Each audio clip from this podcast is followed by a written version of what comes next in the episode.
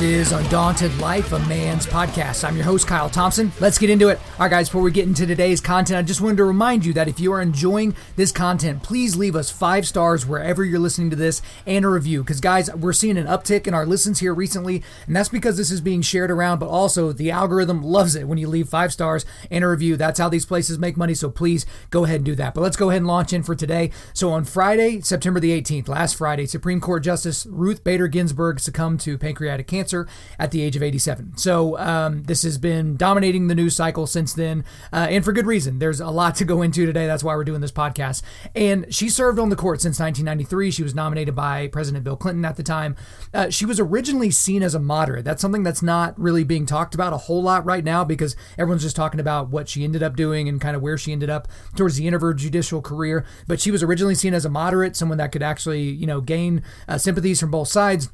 But she quickly uh, made her leftist presence felt on the court, and many of her decisions, especially on social issues, definitely went towards the far left. Uh, she was a hardened feminist. Um, but the thing about today is today is not about critiquing her jurisprudence or eulogizing her on this podcast. There are literally hundreds of other resources that do those other two things. But I did just want to go ahead and say this that regardless regardless of all the myriad of things that I disagree with that woman on personally, on just about every issue possible, she deserves at least some respect, right? And at the end of the day, she has succumbed uh, to to, uh, to cancer. Uh, she's just another statistic for someone that has died of cancer. That is a sad thing. That is a sad thing for her and for her family. Uh, I don't know what her personal faith was like. If I, I don't really know where she is right now, but at the same time, this is a sad situation, and she is one of nine. She was one of nine Supreme Court justices.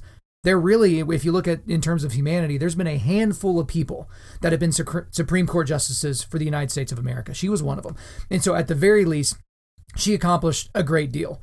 And um, it's been great to see a lot of people that just disagreed with her vehemently come out and just say how much they, they respect her and the things that she was able to do and the mark that she was able to leave. But again, this is not about eulogizing her or critiquing her in any way, shape, or form. She has passed away. And now we get to deal with the fallout right? And there's going to be a lot of it. Uh, now, I remember where I was. It's just kind of funny. I was out running errands for my wife at the time. We had like a toilet broken at one of our uh, properties. We had this going on over here, this going on over there. And I was literally, I had gone to Arby's because that's like my jam. I love going, going to Arby's. And I went and got me a gigantic roast beef sandwich and some curly fries. And I pulled over basically to the side of the road and I'm eating this in my car. And before I went off to the next thing, and then I get the message from, I think it was a Fox News alert or a AP alert saying that she had passed away. And immediately I was like, oh crap. This is it of course of course 2020 of course this would happen now it's not a, a, a tremendous surprise because we've seen that uh, ruth bader ginsburg has not been in good health uh, especially for the last several years you know the cancer has kind of come and gone or gone up and down depending upon which uh, reports you were seeing of her sickness but it wasn't a huge surprise that an 87 year old woman with cancer passed away, but it's the timing being this close to the November 3rd elections, uh, with everything happening in the country with COVID 19, with the political, social, racial unrest, everything right now. This just throws gosh, this throws literally a Molotov cocktail, all pun intended, into the middle of all of this that's going on. Now, what I will say is almost immediately after I got the news that she had passed away, I also got the news that Senate Majority Leader Mitch McConnell, Republican Senate Majority Leader from Kentucky, he came out and said that there would be a vote on the Senate floor, that there 100% would be a vote to replace her. And I thought the timing was odd. I mean, at the end of the day, life has to move on. We've got to take care of business. But I guess if it were me, I would have probably waited a day right? Let's let everything kind of settle, let the dust settle for a little bit. There wasn't a huge advantage to making that announcement on Friday as opposed to Saturday. But that, that was at the very least interesting. But that did just strike me a, a touch inappropriate. But, you know, it happened. It is what it is. But a lot of hay is being made now about what RBG's final wish was right? So we, we, get this report also on Friday night that her granddaughter said that her final wish, right, her dying wish was that her seat would not be filled until after the next election. So many people are talking about this. and there's a lot of people critiquing, you know, Donald Trump right now for saying he said basically the Democrats, uh, you know, Schumer and Pelosi and all them that they kind of made this up. I don't really see that there's any evidence for that, but you know, that's just him talking trash because that's what he does. But this is a pretty ridiculous thing to be a headline for a lot of people. That a woman's dying wish was something that could irrevocably change the direction of a court for a country. Um, and also, there's a huge part of me that wishes that she spent her dying moments or, or hoped that she spent her dying moments thinking of something else other than the Supreme Court. Perhaps of her daughter or her son or her grandchildren or just her, her extended family and friends. I would think that she spent more time thinking about that. But again, in the politicization of everything uh, right now, of course, that would be the thing that everybody focuses in on. But what a ridiculous thing for people to expect the United States Congress and for the president to abide by a woman's dying wish. Because again, and I'm, I'm certainly not the per- first person to point this out. What if an incredibly conservative judge that had passed away, so Scalia, when he passed away, if his final wish was, hey, let's overturn Roe, or let's make sure that the next two people that we put on the court are conservatives, or, you know, make sure that everybody in America gets a taco uh, tomorrow, like, none of that would make sense. Okay, it's a dying person's wish, but wishes don't just come true. And it certainly doesn't come true because you wear a fancy robe and you have an important job. And so, any of you out there, if, if you feel any modicum of pull towards that idea that we should honor this woman's dying wish and leave the seat open in the meantime, that's a ridiculous thing. Like, let's just be straight up honest. Again, I'm not trashing a dead woman here, and and I would assume that that is what she said at some point before her death. But yeah, that that doesn't actually really matter. But the the reality of the situation here, and again, I'm, not piling on this woman or on her legacy, but she made a tactical and narrative based decision, which led to a mistake. Right. So Ginsburg decided that she was not going to retire during the Obama administration. Okay. She was originally diagnosed with cancer during the Obama administration. I can't remember what year it was off the top of my head, but she was she was right there. She could have retired right then, and Obama would have put someone on there just like he did with Sotomayor or Kagan, someone that's very, very socially and otherwise liberal, right? But she chose not to do that. And the reported reason is because she wanted to be replaced by the first female president in the history of this country.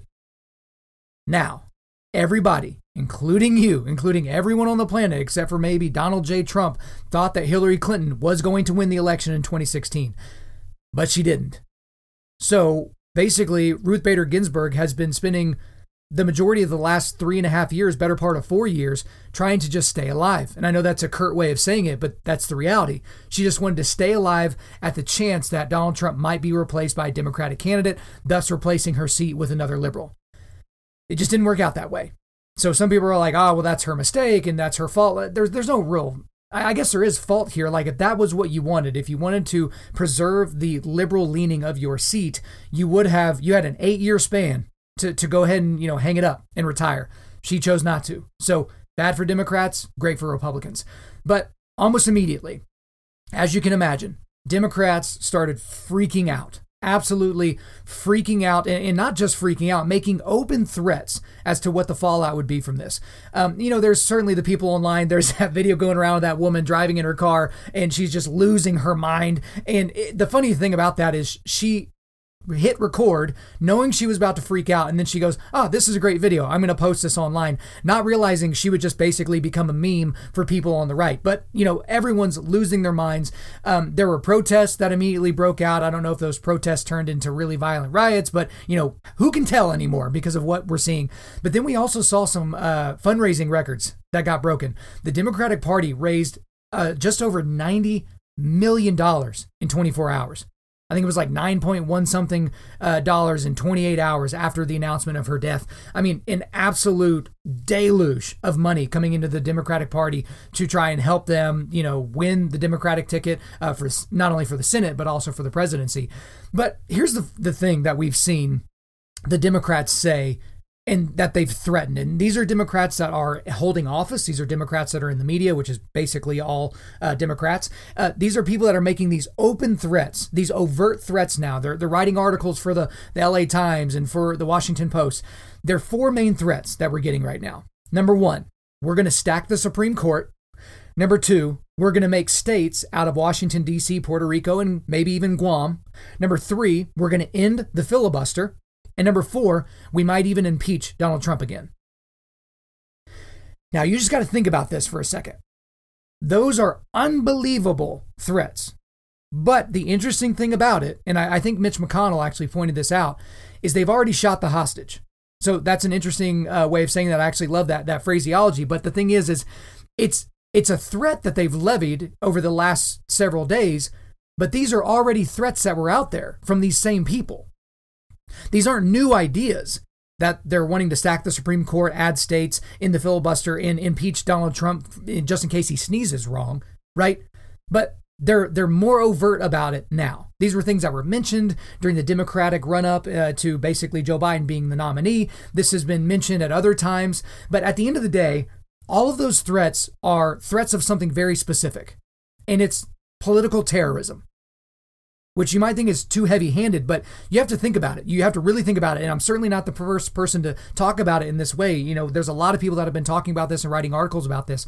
But if you stack the Supreme Court, like if you extend it from nine justices to 13 and you add four that are of your liking, if you add states that will definitely become Democratic senators, if you end the filibuster, and if you impeach the president because he's doing his constitutionally mandated job, we're not sure that there will be a country left standing on the other side of that.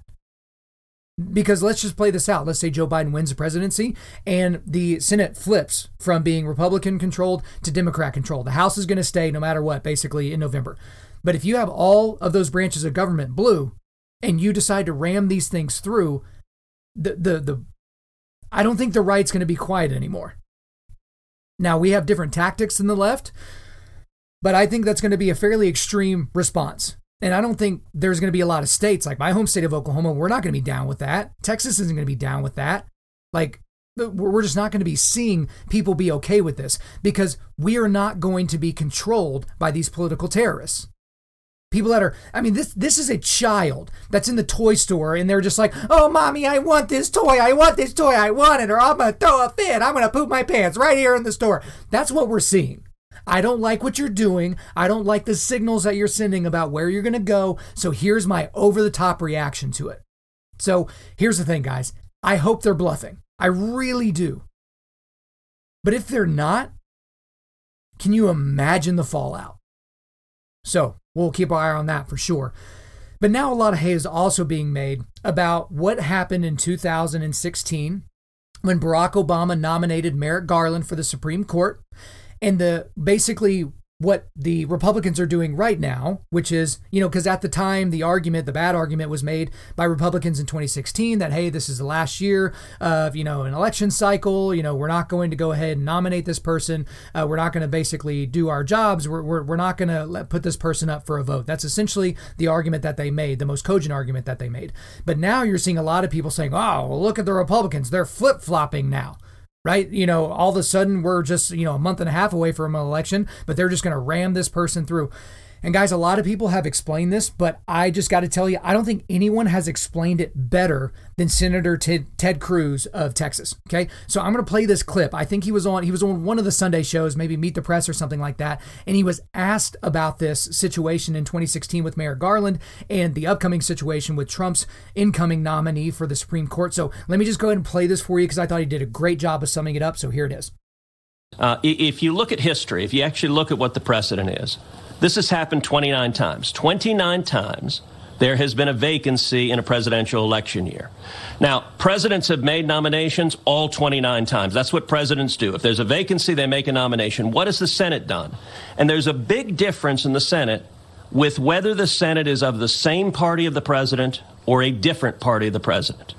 When the Senate has been of the same party of the president, a vacancy occurs in an election year, of the 29 times, those are 19 of them. Of those 19, the Senate has confirmed those nominees 17 times. So if the parties are the same, the Senate confirms the nominee. When the parties are different, that's happened 10 times. Merrick Garland was one of them. Of those 10, the Senate has confirmed the nominees only twice. And, and there's a reason for that. It's not just simply your party, my party.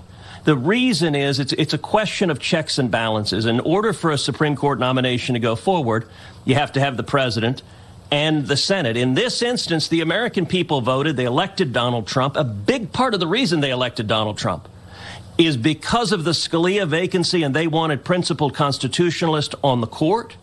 And a big part of the reason why we have a Republican majority elected in 2014, reelected in 2016, grown even larger in 2018, a major issue in each of those elections is the American people voted and said, we want constitutionalist judges. And so the president was elected to do this, and the Senate was elected to confirm th- this nomination.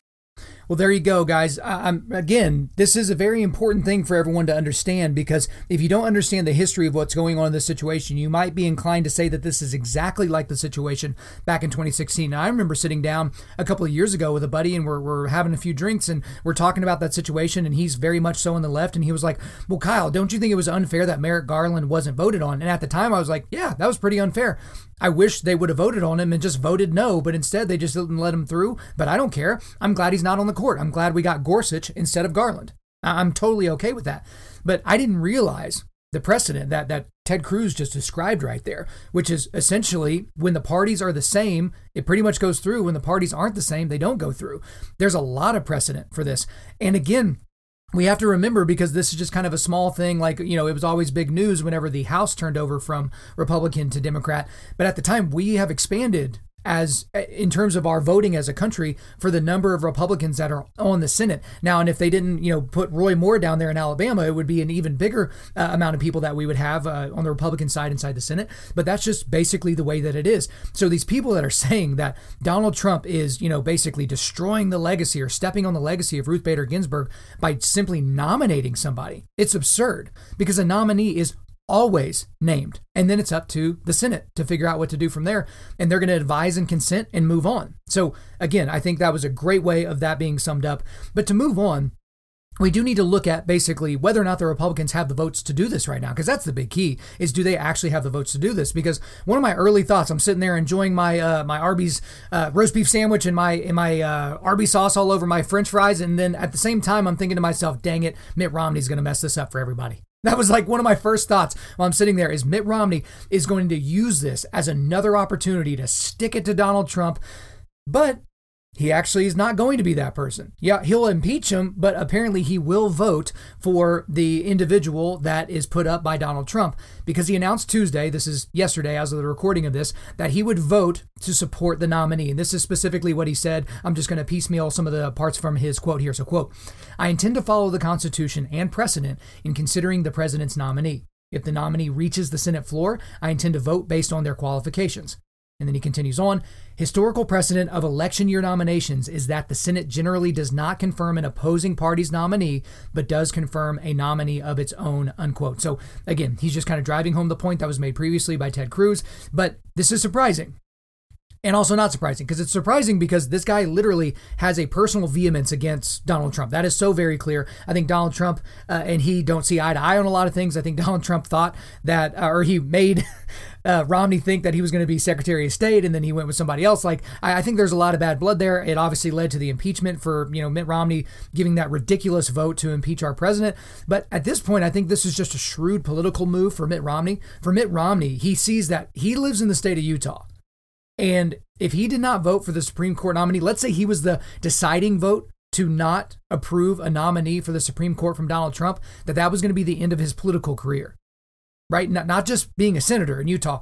That's the end of his political career. There would be nowhere else for him to go. He just needs to ride off into the sunset and count his millions. But at the end of the day, this was going to be horribly suicidal for his political career. So he decided that he was going to go against that. But then there were a couple of other Republicans uh, that have, have come out before and said things that would make you think that they wouldn't vote for them. But this was Senator Chuck Grassley of Iowa and Senator Cory Gardner of Colorado. But they both announced on Monday, a day before Mitt Romney, that they would support President Trump's nominee. The only two, as of now, the two lame ducks that we have are Lisa Murkowski of Alaska and Susan Collins of Maine. So Susan Collins is in, she's in a toss up race for her seat in Maine right now. And so she's trying to see, she's basically trying to see which way the wind is blowing, right? Which way her constituents are moving. Because obviously for her, she wants to make a decision that keeps her seat. So if she thinks that blocking the nominee or not voting for the nominee will help her, that's what she'll do. If she thinks that approving the nominee will help her, that's what she will do. But she's in a very tight race. But as of right now, there's only two. So the Republicans seem to have the votes. That, that's what it seems like right now. And guys, cocaine Mitch, Mitch McConnell, he's not going to even pretend like this is going to go up for a vote if he doesn't think he can get it through.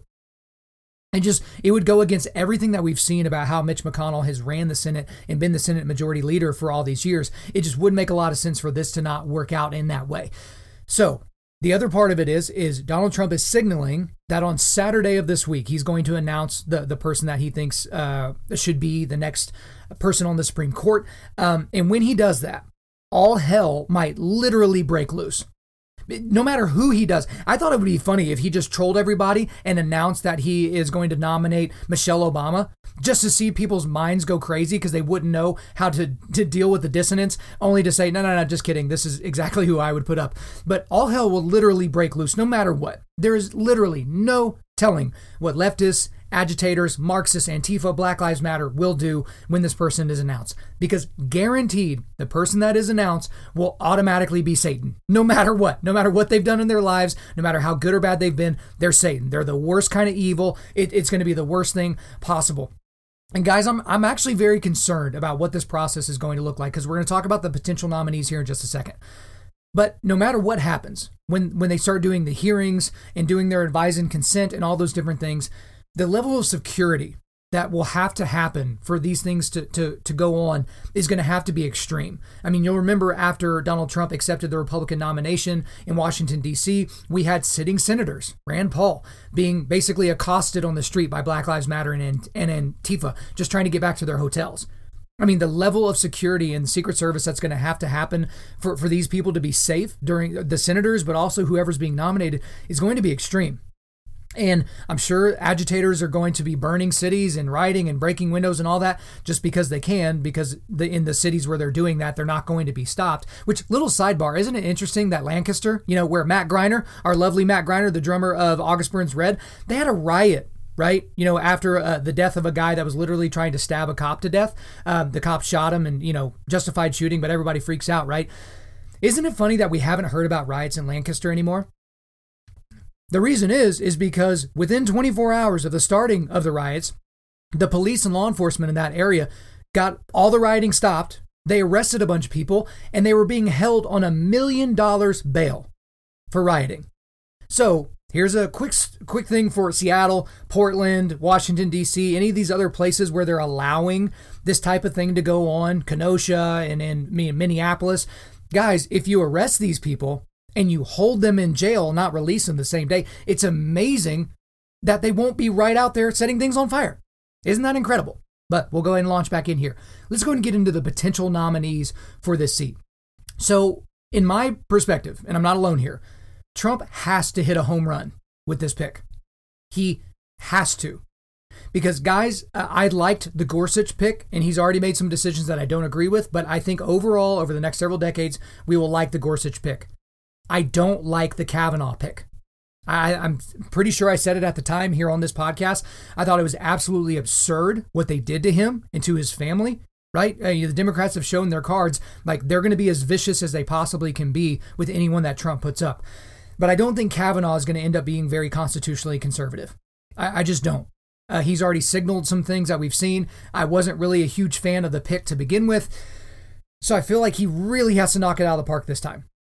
So Trump has already said that he will likely nominate a woman. Um, again, I don't really like the idea of identity politics playing into this. I gave the same uh, type of treatment to Joe Biden when he said that he was going to name a female vice president and he was also going to name a female vice president of color. It's like, okay, you've severely limited your options. Why don't you just pick the person that's most qualified for the job and not base it on their immutable characteristics? So I would give the same critique to Donald Trump. I don't like the fact that he said that outright, regardless of what his plans were, but hey, it is what it is. But here are the, the three potential people that are being talked about the most. There's Amy Coney Barrett, which you've probably heard about a lot, Barbara Lagoa, and Allison Jones Rushing. So, Amy Coney Barrett is 48 years old. She's on the U.S. Court of Appeals for the Seventh Circuit. She is the front runner. Uh, she supposedly met with Donald Trump at the White House on Monday. That's been confirmed from from several different sources. Um, this is who I wanted to begin with, aside from Kavanaugh. Like I didn't want Kavanaugh. I wanted Amy Coney Barrett. That's who I wanted from the beginning. She's been described as a female Antonin Scalia. That's who she's been described as. She used to clerk for Scalia. She is a devout Catholic. She is a gangster on the abortion issue. She's a mother of seven. Two of those kids are adopted from Haiti. Uh, she just seems to be an incredibly bright and incredibly impressive justice, but incredibly conservative, constitutionally conservative, right? She's one of the people that could be up there. I would be ecstatic if she is chosen. But then you also have Barbara Lagoa, She's 52. She's on the U.S. Court of Appeals for the 11th Circuit. Uh, she is the daughter of two Cuban, I guess we can call them refugees, right? Uh, and she's in Florida. And so she is another person that uh, Donald Trump put on a federal bench. Um, she seems to be fairly conservative in the things that she's done. She obviously comes from a, a background that is um, shows you what communism actually brings you. I mean, she grew up basically steeped in the lessons of what happens if you're actually under a communist regime. But the other thing about it is, is there are electoral implications here because she is from Florida. And so Florida is going to be a tight race. You got dorks like LeBron James and other people, uh, George Soros, they're paying for felons in, in the, the fines for felons in the state of Florida in order for them to be able to be released to vote, which isn't that super interesting that they just automatically assume these people are going to vote for Joe Biden. And they're probably right in that. But that's another little sidebar. But this person, if she is put up there, that might give a bump to Donald Trump's numbers in Florida for the sake of our country and for the sake of the court, I hope that's not the main reason. If she is chosen, I hope that's not the main reason that, you know, Donald Trump's wanting to win an election here in six years, because obviously, at most, Donald Trump gets another four years as president. But someone like uh, whoever he puts up here could be on the bench for 30, 40 years, right? So it's just a little bit of a different situation. And then there's Allison Jones Rushing. She's the youngest uh, one that's being floated around. She's only 38 years old, and she's on the U.S. Court of Appeals for the Fourth Circuit. I, and to be honest with you guys, I don't know enough about her. Uh, she has not been mentioned. It basically seems like it's a two horse race between Barrett and Lagoa right now. But maybe we'll get uh, get a surprise here, and it's going to be Allison Jones Rushing. But again, I really hope that he goes with Amy Coney Barrett. I really hope that he goes with her. Um, but the main reason, there's a lot of reasons, right? But the main reason I want him to pick Amy Coney Barrett is I want the Senate Democrats on record for their hatred of religious people. Because the biggest thing, quote unquote, wrong with Amy Coney Barrett is the fact that she's a devout Catholic and an outspoken devout Catholic. And is someone who has talked about her job as a justice being for the building of the kingdom of God, ultimately. And when a liberal hears that, when an atheist, when, when a secular humanist hears that, they just explode. They lose their minds because that is so counter to what agrees with their sensibilities. And I want all these people on record because they kind of did it with Kavanaugh, right? They talked about his Catholic faith, but they were too busy calling him a gang rapist, right? To, to really notice the fact that they were hating on him because he was Catholic, right? But with Amy Coney Barrett, that's essentially the whole picture, right? I, unless they're going to say she's like in charge of some, you know, ring of people that murders puppies or that, you know, she's in MS 13 somehow. Like, they'll make up something, right? They'll just make up something whole cloth. But at the end of the day, she's a devout Catholic, and that's where they're going to attack her. And I want them on record. I want us to always be able to look back. So when we're talking to people and they're like, "Oh, no, no, no, no," like liberals and, and leftists and Democrats, they don't they don't hate religious people. You're crazy. Why would you say something like that? Why would you Why would you say something that was so inaccurate? It's like, uh, uh, we have 40 plus Democrats that basically went on record saying they hated her because of her religion right? So I'm actually kind of looking forward to that. But here's the big thing that I need to talk about because another one of the first thoughts that I had is that oh my gosh, this might this might take down Roe v. Wade. You know, we're replacing Ginsburg with an incredibly conservative justice. You know, Roe v. Wade is about to be taken down. Right. Uh, this is this is finally the time that we take the legs out from one of the worst judicial decisions in the history of this country. But I'm going to kind of be a big downer for conservatives and for Christians here, is that this pick doesn't really threaten Roe v. Wade right now. It just doesn't. And so, so follow me as I kind of explain this here. So right now we have quote unquote conservative justices. So let me go and list those. We've got Roberts, Thomas, Alito, Gorsuch, Kavanaugh, and then Trump's nominee. That's six. But the reason why I say quote unquote conservatives is because someone like Roberts, the Chief Justice, he is voted like a liberal. And he has broken a lot of 4 4 ties and has gone with the liberal side, right? And he's saying now, oh, it's because of precedent and I don't want to go against precedent. And so right now, you've got six quote unquote conservative justices, right? It, with Trump's nominee being added to that. And then the liberal justices are Breyer, Sotomayor, and Kagan, right? But here's the deal here are the people that will not vote to overturn Roe v. Wade. So we already have Breyer, Sotomayor, Kagan. That's three. Justice Roberts, as I mentioned before, he's number four. There's no way he's voting to overturn Roe v. Wade, especially with his new obsession with precedent, right? Here's the other thing I don't think Kavanaugh or Alito would vote to do that either. So that's six. Because even if I'm wrong about Kavanaugh or Alito, that gets them to five, because it would be Breyer, Sotomayor, Kagan, Roberts, and then either Kavanaugh or Alito. So in terms of right now, what I see, the people who would who would likely vote to overturn Roe v. Wade, it's Justice Thomas, who is my favorite justice. He's my superhero. Then you have Barrett, if she's nominated. And again, I'm just going to assume she's nominated. I think she would vote to overturn Roe, and maybe Gorsuch, maybe Gorsuch. But I think there's two solid ones. If it's Thomas, or Thomas definitely would, and then if Barrett is nominated, that's two solids and one maybe. But here's the deal where it gets a little bit interesting the next president, whether it's Joe Biden or Kamala Harris or Donald Trump, they might get three picks because it seems like Donald Trump's going to get his third pick for the Supreme Court, right? But right now, Justice Breyer is 82 years old, Justice Thomas is 72 years old, and Alito is 70 years old. So that's one liberal and two conservatives. So let's say Trump wins this election and gets all three of those picks. Let's say all of them retire right during this time period or you know unfortunately if something were to happen to them and they're no longer with us they're no longer alive. You would have barrett plus the three new justices so there's four and maybe gorsuch as your swing vote. There's five.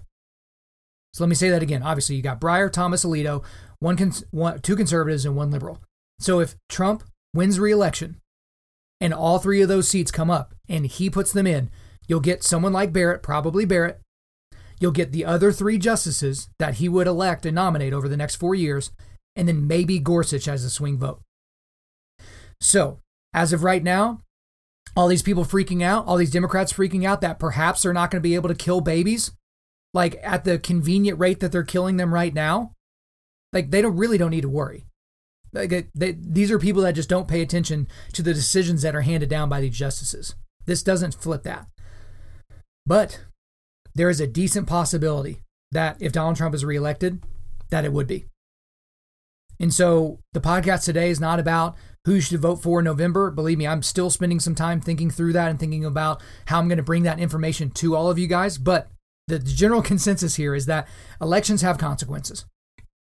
So right now, all those people that didn't really pay attention to those Senate debates in their states, or you know didn't feel the need to go vote, or maybe it was raining that day, so it was kind of inconvenient for them. Elections have consequences. And if you live in a state that has two Republican senators and you're a very liberal person and you want to make sure that liberals can keep killing babies, you know, you're not very happy right now. You think the world's falling down. You're thinking that a lot of these religious liberties that you find bigoted are going to be enshrined now, even though they already are, because that precludes and precedes basically what we've seen with the uh, U.S. Constitution and the founding of this country.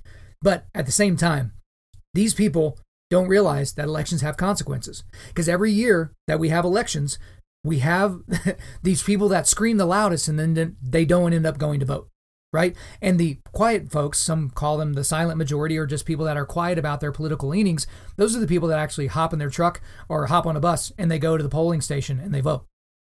So elections have consequences. Can you imagine what would be happening right now if Hillary Clinton had won in 2016 and they had flipped the Senate blue. We would be looking at our third justice, and there would be a super, super duper majority, even of liberal justices on the Supreme Court. Such a majority that it, it may take generations to flip that, if ever able to flip that. So let this be a message to you guys. There's a lot of guys that get really lazy about voting, right? And oh, I don't want to vote my conscience because that doesn't make sense. You can't legislate and you can't do this. Ah, whatever your excuse is. It has a difference. It makes a difference. So again, for me, I live in the state of Oklahoma. right? Just about every uh, position that could be red in this state is red. Our senators are going to remain red. We're going to vote every county for Donald Trump in November. But at the same time, this is a time for you, even if you're in a state like that, if you're in the state of Oklahoma, all of these things matter. The, the messages that you send out to people, the discussions that you have with people, these all matter. Because what if you're talking to someone and they didn't even understand the precedent of what's happening right now? That this isn't uncommon for a president in a in you know the last year of their term to go ahead and put up a nominee, and if the Senate is from the same party, that they will likely put that person through. You got to be able to explain that around. But guys, buckle up.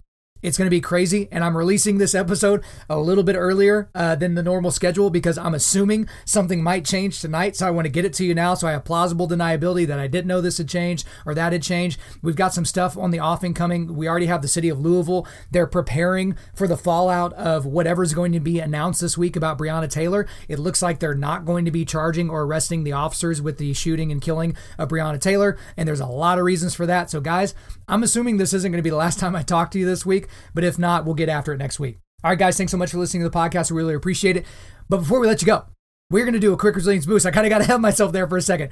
We are a men's ministry, and our mission is cultivating manly resilience. And specifically, we do that by providing you content that helps you forge spiritual, mental, and physical toughness. So for today, I've got a very interesting article for you. It's from 538. So they do a lot of uh, kind of political uh, data analysis and things like that, but it's called What the Supreme Court's Unusually Big Jump to the Right Might Look Like. So it kind of looks at, you know, Ruth Bader Ginsburg is seen as the most liberal or the second most liberal judge on the court. And if Donald Trump elects somebody that would be, you know, even to the right of Justice Thomas, basically what that would do to the potential uh, operation of the court over the long term and how this could affect decisions that are forthcoming. So I thought it was a very interesting article. Article. It's not that long, so you should definitely check it out. All right, guys, thanks so much. We really appreciate listening to the podcast. If you would, please subscribe on Apple Podcasts, iTunes, Spotify, Google Podcasts, or Stitcher, and refer your friends to listen and share this on social media. Guys, like I said from the jump, if we deserve a five star review, please leave us one in a few sentences letting us know why you like the content. I'm currently booking speaking engagements for the remainder of 2020. So if you want me to come speak on your podcast, at your men's event, at your team, at your company, hit me up. Info at undaunted.life. That is the email info at undaunted.life. The website is www.undaunted.life. You can also follow us on Instagram and Twitter at undauntedlife or facebook.com backslash undauntedlife. Check out our devotionals on the YouVersion Bible app. Just search Undaunted Life under plans. And as always, we want to thank the band August Burns Red for allowing us to use their entire music library for our content. The intro outro track on this podcast is their song Defender, which is off their latest record entitled Guardians. The links are in the description. I'm your host, Kyle Thompson. Remember, keep cultivating manly resilience, keep forging spiritual, mental, and physical toughness, keep seeking the Lion of Judah.